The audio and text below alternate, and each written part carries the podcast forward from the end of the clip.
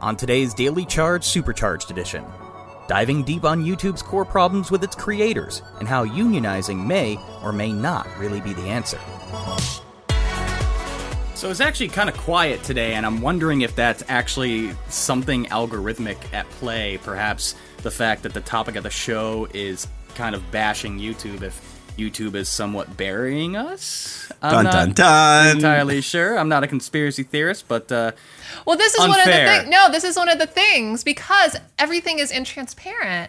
It's opaque with with YouTube. We don't know if the reason that there aren't very many people, there are fewer people than normal that would be in our live stream. We don't know if that's because people are just not interested. We don't know if we're getting algorithmically depressed or suppressed. These are the kind of things that small to medium YouTube channels want to know and they aren't getting, and so that's why they're making these pushes. Okay, but um, does YouTube owe them anything? That's the thing. They are creating uh, video for the platform. In a lot of Yeah. cases, what is it? One of one of the folks that you you uh, interviewed said that uh, they create stuff for Facebook and Twitter as well. Facebook Right. and Twitter do not send them a check. Right. YouTube sends them a check. So beyond that, does is it necessary for them to have more of a relationship?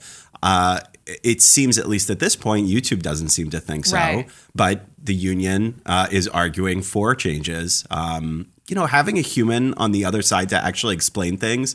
It, it, on its face, it seems to make a lot of sense, but how many of those employees are actually going to have to exist to be able to explain things? And at the same time, you get into a lot of nuance and a lot of nitty gritty, uh, and and you might have to explain certain things about um, the algorithm and how it actually operates. And Right. I, I can really just see how YouTube would have a big problem trying to explain some of those things, Right. um, especially through a human operator. Right. Well, the situation right now, if the question is, does YouTube owe them anything? It's both yes and no. It depends on how you look at what is the backbone of YouTube. Like what I mean, YouTube would be nothing without content creators willingly uploading their content.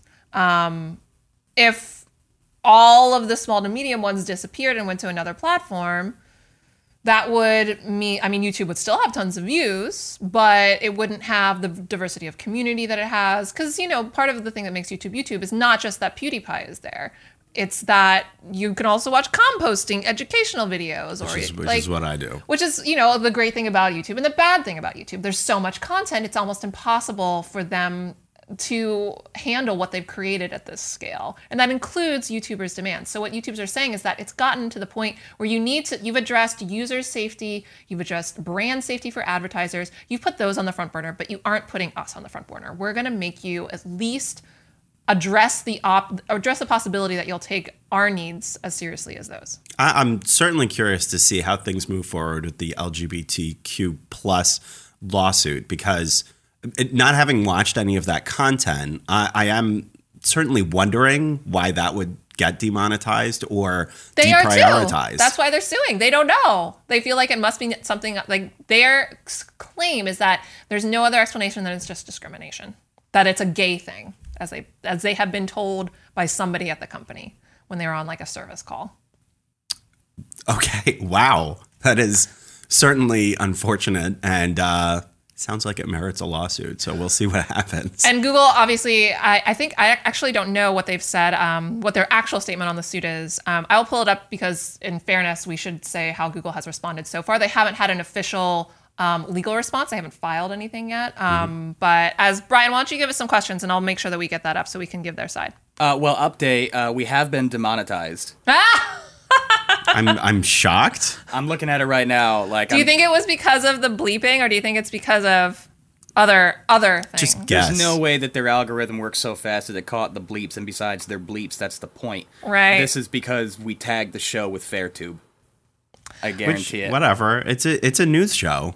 Whatever. That's no, okay. the, but I think that the issue here is this is the kind of thing that frustrates a lot of YouTubers that are on this that aren't on the scale of a PewDiePie or a Fine Brothers or even or even a Fine Brothers, which is you know Sure. smaller. It's like one fifth the size of that. You know, right. we don't know. We just don't know why.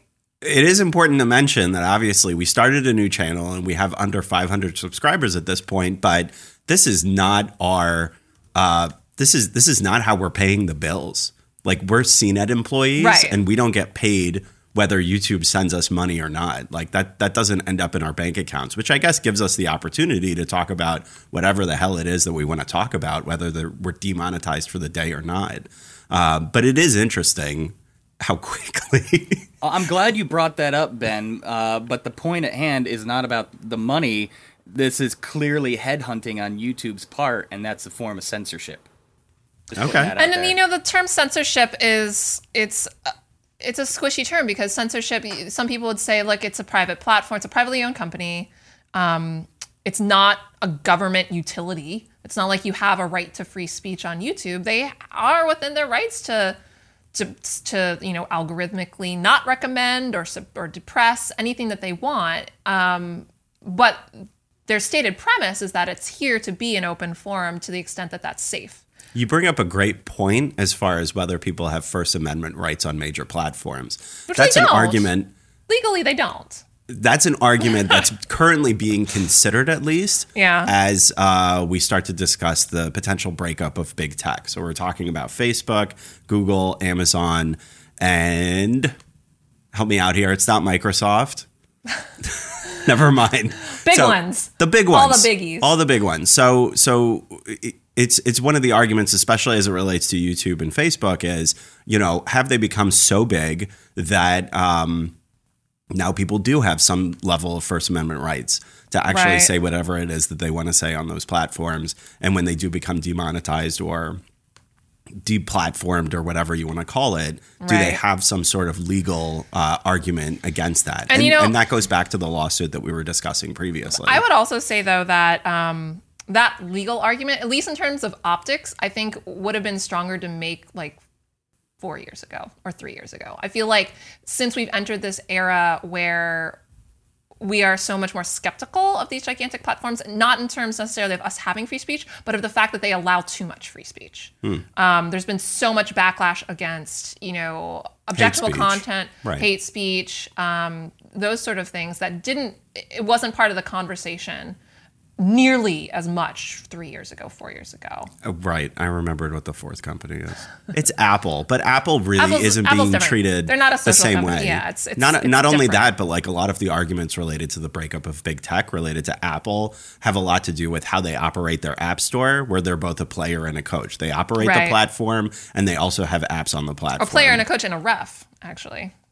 Uh yes. They're all, they're everything. More like a player and a referee. Right. Yeah, exactly. they run the platform and they're also on the platform, and therefore there are a lot of uh, considerations as far as whether they are appropriately running things in a fair way for everybody that's involved in that system. Right. So, but but yeah, they're certainly from from my perspective, they seem to be getting way less heat as it relates to this than I, Facebook seems to be the one that's getting the most attention, but I feel like YouTube, there's a lot of free speech consideration there too, and that's why you know this is an interesting conversation to discuss as far as what this union is hoping to get uh, out of this. And you know the fact that YouTube, Facebook, YouTube, the entire collection of companies is facing so much pressure on so many fronts. That's another reason why I feel like creators like those that are represented by this union um, feel like they're not getting their voices heard because they're there's not a backlash of people. People get there'll be a backlash over objectionable content being served to kids on YouTube, kids being exploited on YouTube. There'll be a backlash against hate speech on YouTube to a certain extent, depending on what kind of hate speech it is. Um, there's not really a backlash for people that feel like they're being unfairly demonetized or not getting the due conversation from the platform that they deserve. Well, that's one interesting argument that you mentioned is is that um, in your story, it, it was it was kind of like it, one of one of the more cynical arguments about the union was. Uh, are these smaller and medium sized players just frustrated that they're not bigger? Yeah. That they aren't So- some of the more successful Yeah. players, you know, Yeah. because like, hey, if you were if you were good at this, maybe you'd be bigger and you wouldn't have to complain so much. I mean, like, that's a pretty tough thing to say to somebody, but at the same time, when you're talking about unionization and Yeah. starting to bash the platform, you, you could see that there could be that kind of backlash too. Yeah, and you know, I think that so Hank Green um, and I talked about this in my story um, about how there's just a lot of things at play here. The reasons why big YouTubers wouldn't be responding. They don't want to bite the hand that feeds them. Um, they have a stake in not, you know, rocking the boat. Um, and also there is an element of not only like if you were you but you're just complaining because your channel's not big enough and the point that he made is that yeah there's a strain of that maybe in some very large youtubers thinking um, partly because those big youtubers know the sacrifices they've had to make in order to stay as big as they are but i think most big youtubers understand that it's kind of a lottery who gets to be gigantic. You it's table stakes that you have to work hard and commit your life to it in order for you to become gigantically stratospherically successful on YouTube. But some of it's just luck. And Sure. so the Luck complaint is like you Yeah. just didn't get as lucky as me also. Um Hank's Hank's Hank's point is that Sorry. sorry, you just didn't hit the lottery like I did. Um, Should have picked different numbers. Why aren't you smarter Hank's point about is doing that, that? it's true that there's that vein possibly in some large YouTubers thinking, but it's also important that they realize that that's not the only thing going on here. That there are some legitimate concerns for these small to medium sized. It's a great point, though. I really, Yeah. I really appreciate that argument because it's, you know, there are a lot of things that really involve luck. And when you look at um, kind of the opacity of the YouTube algorithm, along with a lot of other algorithms that exist online, that's an addition. You're layering on top of that just like the life lottery Yeah. of, you know, was your timing right? Did you did you hit the right audience? That kind Yeah. of stuff too. So those those two elements can can obviously bake in a lot of uncertainty as far as whether you know you're you're a huge channel or not. For the guy that's really pushing the uh, this union, I wouldn't have expected somebody that builds I don't know souped up slingshots to have two million viewer two million Right. subscribers. So. At least to me, that sounds like a lot, but I don't know. It maybe, is a lot. Two Maybe people is a lot, and even less than that is a lot. It, it just depends on you know if you're trying to make it your livelihood. Um, you know, people who write about educational topics have a lot less trouble with demonetization. They could have a channel with fewer videos and fewer subscribers, fewer views, because maybe like two thirds of what they're writing about doesn't get demonetized. Where, like, if you were, say, a news channel that talks about controversial topics sometimes, like Phil DeFranco, or if you're a transgender YouTuber and you're talking about sexuality on a regular basis, which also has this tendency to bump up against what seem to be unclarified criteria about what is okay and what is not okay. So I'm glad you brought up Phil DeFranco because I knew something happened with Phil DeFranco like a couple years ago where he Oh, was speaking out against right. about YouTube. Right. So can You- can you the- remind me a bit about this because this Yeah. was a case where a major YouTuber was speaking out about concerns with the platform. Right. So that was the you, hashtag YouTube is over party. Um, that so Philly D, if I remember right, Philly D, Philly okay. D, like going back into my my files.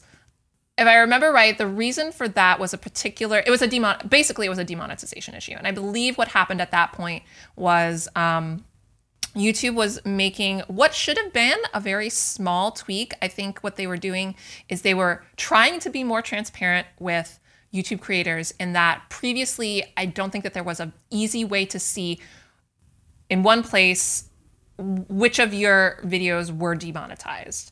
Um, and so they wanted to be more transparent and create a way for you to see which ones were demonetized. The effect of that was that people realized, oh, all of these videos are demonetized. And so some people thought that they had been like all in one fell swoop, demonetized all of a sudden. Um, and that happened to Phil DeFranco. I can't remember the specifics if he actually noticed that because he obviously he and his team keep very close, run a tight ship and keep close watch on their channel.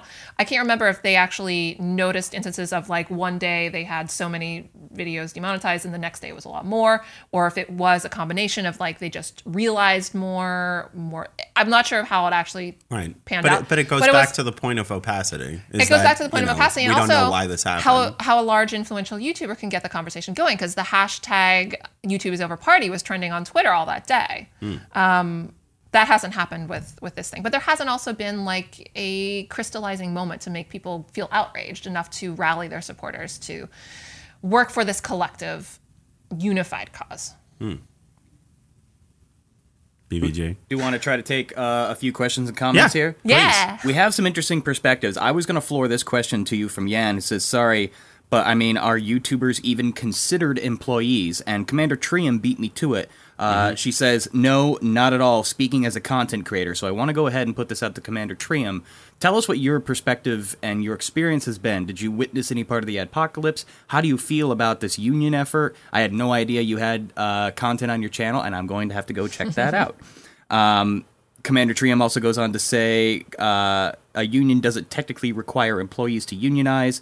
Contractors could theoretically form unions as well. So, in that sense, Joan, what are YouTubers considered? Independent Right. contractors or employees? So even the unions themselves, they're not making the argument that they are employees, contractors that deserve. Um, they're not going to be pursuing this in court as an argument of we're YouTube employees, we're collectively joining, we want collective bargaining, we, we're going to play dues, blah, blah, blah. They're not doing the traditional thing. What they're actually going to be doing is they're going to be taking if YouTube doesn't respond, which they always could, they could come to the table and start hashing these out in person with their representation. If that doesn't happen, their plan is to take them to court over GDPR, saying that GDP, GDPR, the European law over data privacy, requires that companies disclose the data that they have, that they collect on people. And they're going to make the argument that the categorization of videos, the mm-hmm. criteria that monetizes them or demonetizes them, the criteria that um, decides whether something is recommended, whether something is promoted, all that is data on you as a creator. And YouTube is required by GDPR to disclose that to YouTubers. So this isn't, a, even though they're calling some, themselves the YouTuber Union, and they have a traditional union working on their behalf. This isn't a traditional labor movement, which I think is really interesting because we're not in a traditional labor environment. We've gone past the time where people worked in factories, they're direct employees of somebody. We I mean like it's not just YouTube, it's people that work for Uber. It's people that are not discrete employees of these gigantic platforms, but their livelihoods depend on them in the way that a direct employee would.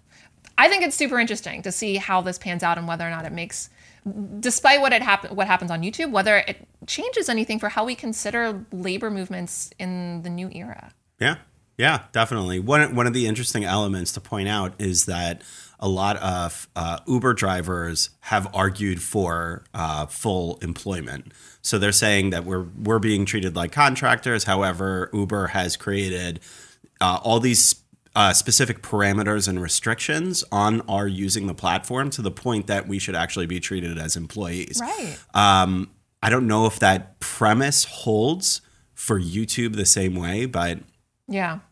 I, I, I mean, I guess they've at least determined that look, we're not going to look at this from an employee perspective. Yeah. Obviously, Google, when we've asked for statements, have been very clear about the fact that like, no, these are not our employees Yeah. uh, by any stretch. So yeah, and and and they aren't. And I think the union had like in their back pocket, they might pursue something where they try to make the argument that YouTube creators should be considered to be employees. But the thing that they really, I think, are going to be going after, should YouTube and Google not come to the table, um, the thing that they, they're going to go after is GDPR rather than trying to fight to say these these guys are actual employees. Which which is a novel. I I mean, that's an that's an interesting Yeah. legal effort considering the fact that GDPR is so new. Yeah. So I'll be interested to see how far they go with that because Yeah. that could set um, a pretty interesting precedent in how much you could end up getting out of Right. a major tech company. Right. Yeah. So before we take any more questions, or if we, even if we have time, I wanted to. We were talking about the um, LGBTQ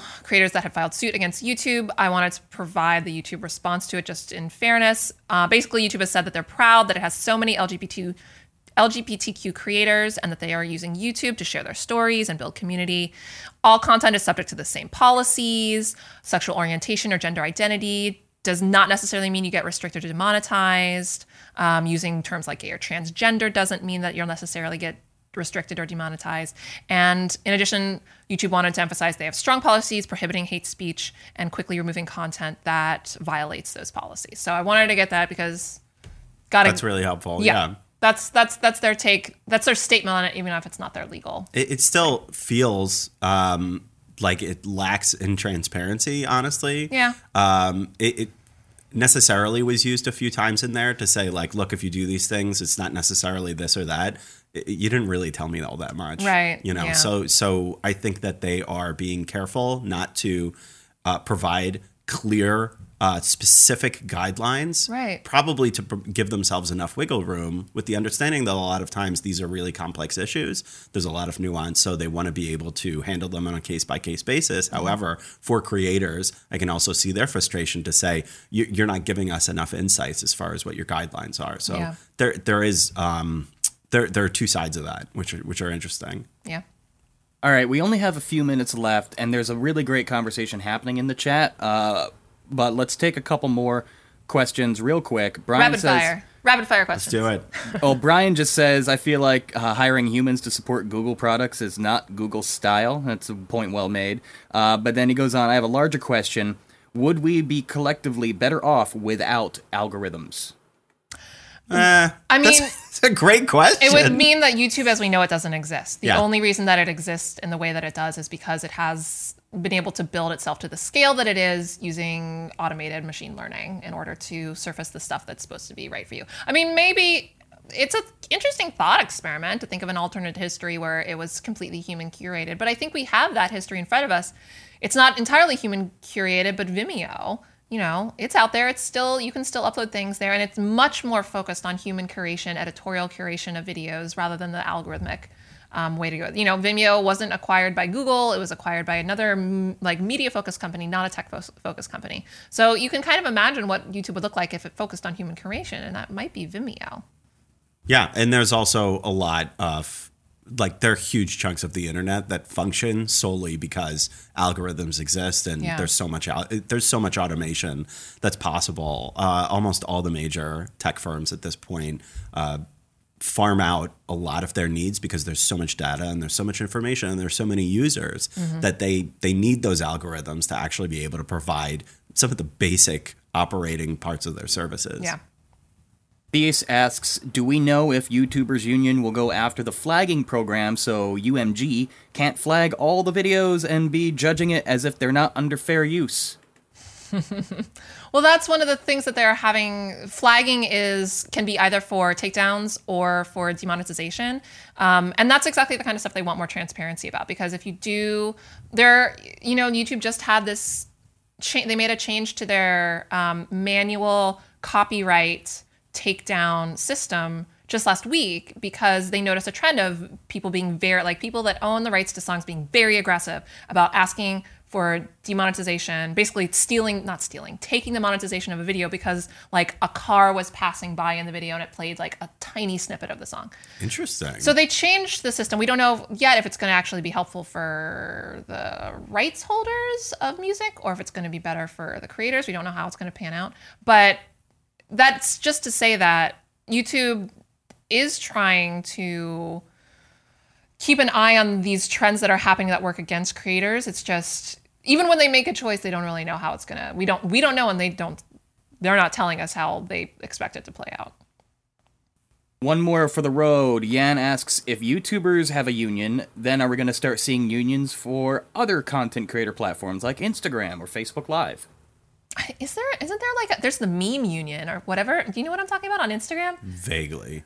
Um, which is I think would be really interesting if there are other people that tried to collective like collectively agitate for their rights on. But you know? I'm a reporter. You're a reporter. I would really like to see that like story play out. Oh yeah, for sure. I don't know if it'll happen, but it would be really interesting. To Nobody see. controls memes though. You, you're going to create a meme union. You're going to have control of some of the memes of production, but not all of the memes of production. So, uh, you know, what are, what are you going to do? Like, I don't know. Get mad at me because I created a meme that's not a union meme? No, I don't know. But I think there there is right. There's like an Instagram meme. I'll have to look into it. Yeah. Yeah. So there's that.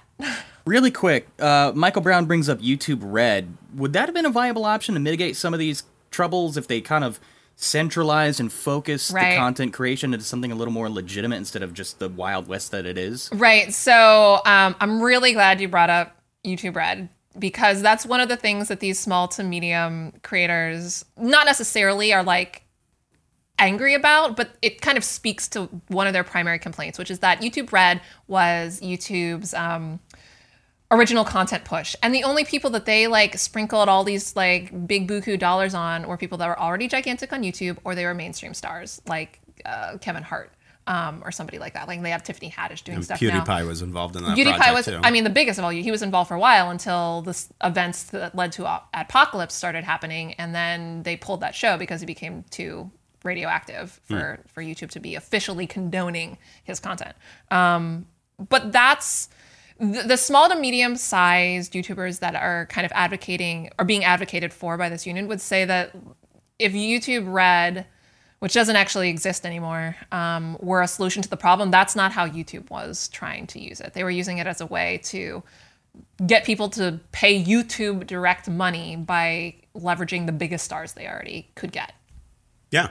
Basically, I, I understand their argument that they're basically saying you're you're taking the haves and you're making them the have mores, Right. And why why don't you why aren't you helping us out? You Yeah. know, so um, yeah, that's that's pretty interesting. But then again, YouTube Red, even with all their big stars, didn't end up working out. Is that right? No, it doesn't. It doesn't really exist anymore. It, it was. They had one hit, Cobra Kai. It was like the the Karate Cool. Kid re- reboot. That was like pseudo hit. Is that now on Crackle? No, Like, no, what no, it's still to on it? YouTube, and actually, it'll be free next month. You don't have to watch it uh, behind a paywall anymore. They're going to bring it out behind the paywall. Cool. So, hey, Closing thoughts from Commander Trium. I think legal tests are probably the only vehicle to remedy this situation. Even more, probably legislation from the government, although one would expect some caution here. Uh, well said, well thought. Uh, this has been a dense show. Thank you, Joan, for bringing this to the table. It was really fun to have Jorg on. He's an interesting guy. I definitely enjoy his channel too. Um, I never thought I'd be so fascinated in Gatling slingshots, but I am.